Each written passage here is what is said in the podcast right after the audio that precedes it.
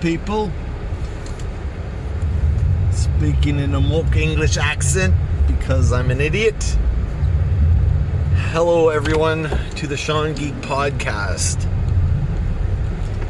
The podcast by geek dads on geek culture in the raw, just like real life is. Um, I don't know. I've been working on some sort of tagline for the show. Um, might be a short episode. We'll see how long it takes for me to get home in this frigid sub-zero temperatures. Uh, I wanted to talk about. I, I kind of covered this and I actually recorded this, but the, the episode never made it out because of the audio quality.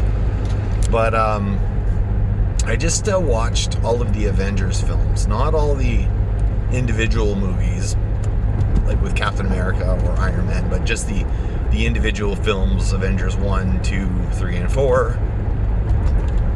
Uh, Earth's Mightiest Heroes, uh, Age of Ultron, uh, Endgame, and uh, Infinity War. Yeah, I just watched them all, and I watched them all back to back because you know after the epic glory that was Endgame, it kind of made me wonder, like because they've come a long way since that first Avengers movie in terms of production, uh, writing, uh, all of those things. And I was really curious to see if those films still held up. When uh, phase one of the Marvel movies was done and they were in phase two and it was kind of leading up to Avengers Age of Ultron, the second Avengers film, I did go back and rewatch uh, Captain America First Avenger. And that film is brilliant and holds up. And of the films from the first wave, that'd the Incredible Hulk, Cap the First Avenger, the first Iron Man, and the first Thor. Uh, easily, easily my favorite film of, of all of those is Captain America First Avenger. Uh, the reason being is it still holds up. It's still a great film. It's still um, resonates with me. Um, but that film has something that Iron Man doesn't have, or Thor, or the Incredible Hulk, even. And that's it's good. There's a almost a whimsy to it, and it harkens back to my childhood, growing up on uh, Indiana Jones, and, and, and, my love for the movie The Rocketeer, uh, as well as all the old serials. There was this TV show I used to watch called uh, Cliffhanger. I don't know if you guys remember it or not. Uh, you have to be my age to remember that show, but Cliffhanger was a show that ended in a cliffhanger every year, and they kind of played it like a serialized thing. Uh, it was this great show, but I mean, I'm a fan of, of, of all those serial type uh, shows. It's going to be a bumpy ride because it's so cold outside that the road, parts of the road have lifted up, and you've got these ruts everywhere. Uh, when you have a uh, whoa, what's going on here? When your temperature drops that quickly, uh, the roads tend to create ruts. So I'm sorry if this is noisy, but it's in the raw as life, as real life should be. Um, so going back over the Avengers movie, like I had no issue going back and watching Captain America: First Avenger, and you know I liked it. It always held up. It wasn't, you know, it wasn't a bad film. It wasn't dated. Uh, there was nothing about it that you know I, I didn't enjoy. I, I wasn't back, and I was able to go back and watch it. It wasn't like okay, well, you know, they made the first one. They didn't have you know the budget that they wanted, so they. Um, you know, they, they kind of fixed things in the second film, kind of like the X Men 1 versus X Men 2 scenario, where X Men 2 is basically a remake of the first film, and people forget the first film because they, you know, they pretty much recreated everything in the second film again. Um, but anyway, so I was wondering if Avengers was going to hold up. That was kind of the big key. Like, is the first Avengers movie going to hold up? Is it going to be good? Is it just going to be? Uh, I was wondering, like, because my recollection of it. I mean, I really enjoyed it at the time. I mean, nothing like this had ever been done, and there was a certain level of excitement about it because don't forget, back then we were not in the age of comic book movies. Uh, there had been some great comic book movies, but there'd also been a lot of duds, and Marvel was still, was still proving itself. And you know, they brought in Joss Whedon, who you know has a, a very good track record, but not a very good track record with big budget movies. He's he's a good writer, um, and he's you know incredibly successful with you know Buffy and, and TV shows and stuff like that. But is he? Did he have the, the cachet? Did he have the ability to to helm a project like this? Because at the time, uh, there nothing had been done had been done like this before, and to take you know disparate styles from different movies, from the Incredible Hulk, from Captain America, from Iron Man, from Thor, all different directors. How, is he able to coalesce that vision? And I and I'm speaking of photography and and and all that stuff. Like, is it going to look right? Because you got four different palettes. Is it four different movies? Yeah, four different movies. Four different palettes used on each film. The lighting was different in each one. Um, the, the the architectural design of each film was different. So, are they going to be able to make all these fit together? And, and you know, a director with didn't have that proven a track record on the big screen. Because don't forget, Flyer, Firefly was not a runaway success uh, as a film. And like, what else had he done? Produced some stuff, but so I was wondering if my awe at oh my god, they made an Avengers movie slightly overshadowed the quality of the film. And I was pleasantly surprised to find that not only does the film hold up very well, um, it is incredibly clever. It's actually far more clever than I realized it at the time. Now that we we can look back in retrospect on the film, I thought some things might have been dated, uh, might have felt forced, uh, might not have fit. Um, but there's there's things seated in that in that film that spread out to you know all the films that came after that are there. It's there. Um, the um, the dialogue between characters is phenomenal. Black Widow just rocks, like absolutely, absolutely rocks. Um, Mark Ruffalo, we- you know, this is the first time we get to see him. Uh, even though he's not my favorite Incredible Hulk, he is a joy to watch. He's always a lot of fun. I was a big fan of the Ed Norton Hulk, but I understand, you know, decisions had to be made, and the end of the day, that you know, movie making is a business. So, but um, I, I really, I was nervous about Mark Ruffalo, but you know what? I, I like his interpretation of the Hulk. It's not my favorite interpretation of the Hulk, but it's still fun, and I still enjoy it. Um, you know, it's just like if uh, if a DC writer came over to Marvel and started, you know, writing your favorite title, and um, you know he's he's writing from a from a DC perspective, like when Geoff Johns uh, wrote the uh, he wrote the Avengers for I can't remember six issues or ten issues or something like that. It was very odd. It was good. It didn't feel Avengers like, but it was still incredibly entertaining. I felt that Ruffalo. Um, you know, with his own take on Bruce Banner was, you know, worked very well. Um, yeah, the, the film totally holds up. There's no issues, uh, no qualms, and in fact, uh, I think I like it even more having watched it again and having seen all the other films. It, it I think it's a movie I, I can go back and watch repeatedly, just like First Avenger, I can watch repeatedly. Um, the second film, Avengers: Age of Ultron, I know it was uh, it was a bit of a mess. Uh, it didn't receive the, you know the best of reviews. Uh, some people felt it, it, it lacked the charm. It was too convoluted. Um, and it definitely is not a fan favorite uh, film in the in the MCU. All that being said, though, um, they paid homage to it in uh, Avengers Endgame quite a bit. That film and Dark World, uh, and the first Avengers film actually, but uh, Avengers: Age of Ultron was key in uh, setting up a lot of things in the Marvel universe, uh, setting up you know seeding stuff for future iterations, and I did enjoy this movie a lot more than I recalled liking it. Um, there's a lot of great moments in there, um, but yes, it did seem a little force fed. I, I feel that they were trying to put too much in there. Uh, I also feel there was a sense of disharmony between um, between Whedon and the studio, perhaps. I know Whedon was burnt out because not only did he make the second, the first and second Avengers films, he was also a producer on every other Marvel film at the time. And uh, honestly, I think he was spent. He was done. I think maybe that Avengers Age of Ultron should have had another year to gestate. Um,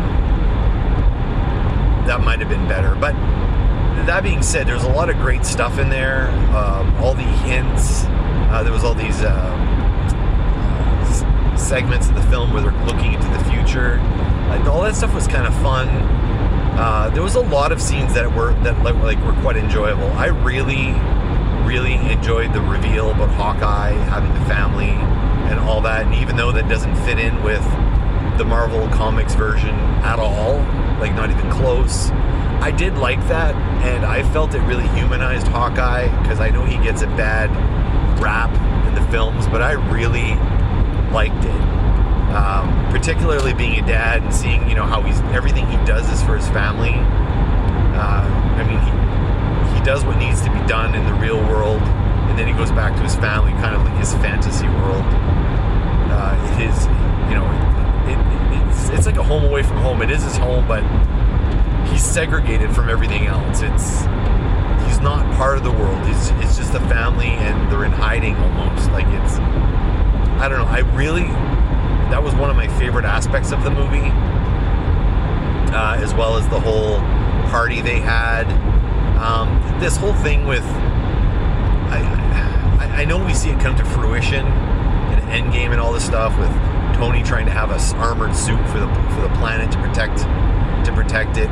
A lot of that stuff, I, I think, would have been better played over a series of movies.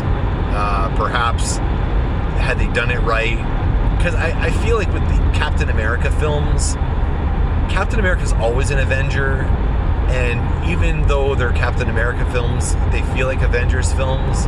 And with Iron Man, it didn't feel that way. The second one was, again, it was kind of the same situation. It was as Avengers 2, which kind of just felt a little forced and and rushed and a little bit convoluted. You're trying to shoehorn too much in. Um, but I think they could have played that out over a series of films and maybe had Tony Stark maybe in more films and kind of you know show that that thread stretching out where he's working on an AI and then perhaps having um, Vision happen later. I think that would worked better. I just feel like they're they're taking a whole bunch of different storylines from the comics and then rushing through on them. But I mean, overall, it was good. I uh, Quicksilver and uh, Scarlet Witch felt incredibly tacked on, and to me, they, they were more of a plot device than characters. Um, I think they could have made the film a lot more uh, compact. But I mean, at the end of the day, I'm getting an Avengers film, so I don't want to gripe too much. I did enjoy it more in retrospective and kind of put blinders on for the, the stuff I you know wasn't that interested in. I've never been a fan of Ultron as a villain. He's my least favorite. He's literally my least favorite Avengers villain of them all. I know he's a fave uh, amongst a lot of people, but uh, shifting uh, Ultron over to Tony Stark instead of Hank Pym didn't feel right to me. It didn't have that same gravitas, um, and it just my one my one problem I have with the uh, with all the MCU films, which is the same problem I have with the X Men films, is they pick a character and they try to make the movies center around, like revolve around that character. So in the X Men movies, it's Wolverine, and Wolverine is centric to every single film. While in the comics, he wasn't centric. Originally, he was kind of the outlier character, and the fact that he wasn't the main character is kind of what made him cool but in the films they're you know shoving him in your face and i feel like they do that with tony stark his uh, level of importance uh, in the movies was he was the most important character when he wasn't in the comics, but they made him so retroactively after the success of the Iron Man films. Um, I'm more used to the pre MCU Tony being, you know, he's a really smart guy, but he's no Reed Richards, he's no Hank Pym.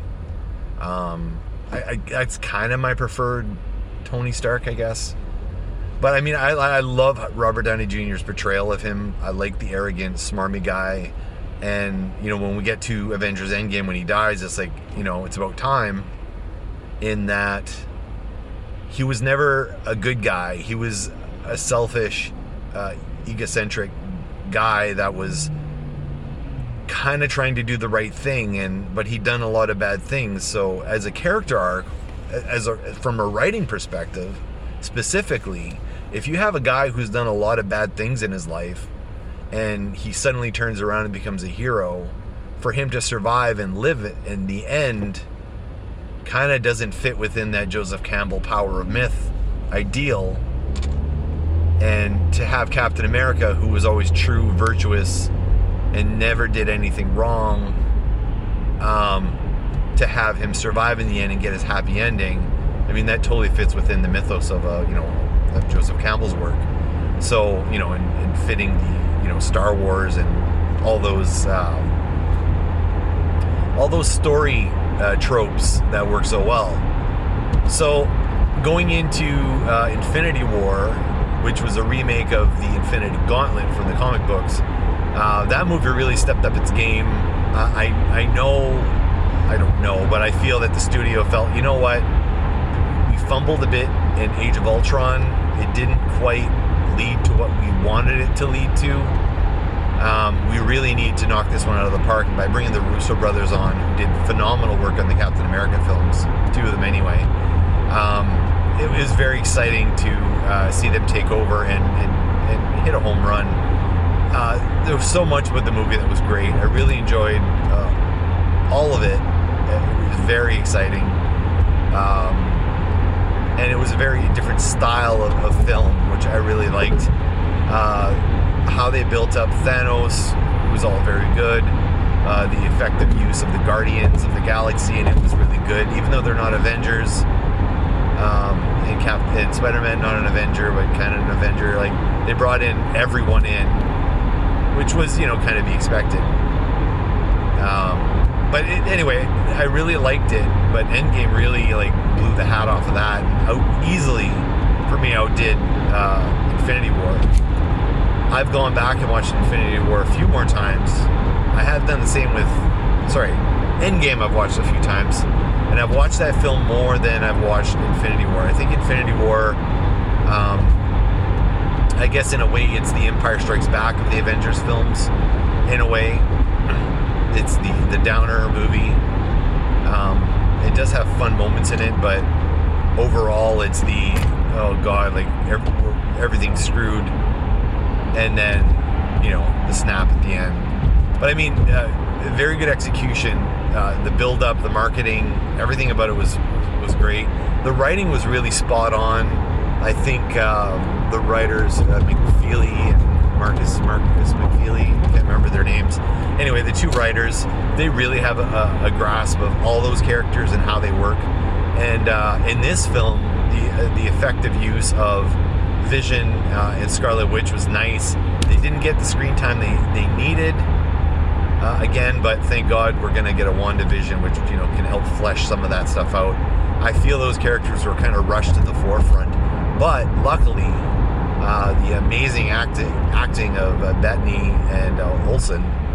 Um, even though they didn't get all that much screen time, they were able to still convey everything about them that was good. And I think in retrospect, after WandaVision comes out and Doctor Strange, I think these movies are actually going to feel even better, um, especially Infinity War. Um, Endgame, mind blowing. Uh, I cried. I, I, rose to my feet. I had moments where you know I was just yelling out "Holy shit!" or uh, "This is fucking amazing." I mean, I, I could I could barely keep myself in the seat throughout the entire film. I love the time travel thing. yes, it was confusing, but some of my favorite films growing up were confusing upon first viewing and then you just watch the film endlessly over and over and over again, and then you're like, oh, okay, now I get it. It's one of those films where you, you go back and you can kind of uh, see things. Um, I know there's rumor they're going to kill Cap off in the end of it. I'm glad they didn't. Cap really deserved that happy ending. Pining for the same girl all along his entire life. True love that can't be denied and was not denied. I really, really enjoyed that. Um, the only gripe I had with the film, and I understand the, the choices behind it, the big send off for Tony was too much for me. Um, I wasn't crying when he died. It's like I knew he was going to die I felt he should die, you know, despite his, you know, being, you know, the greatest hero and the greatest mind. He made some really horrible decisions, uh, egotistically so.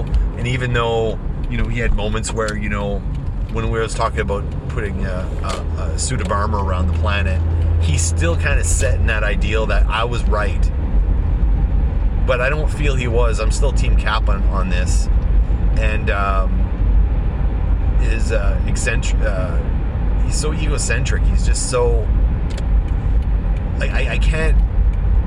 Like I'm glad when he's doing good, and I was excited when he took the gauntlet and sacrificed himself. Like that was great.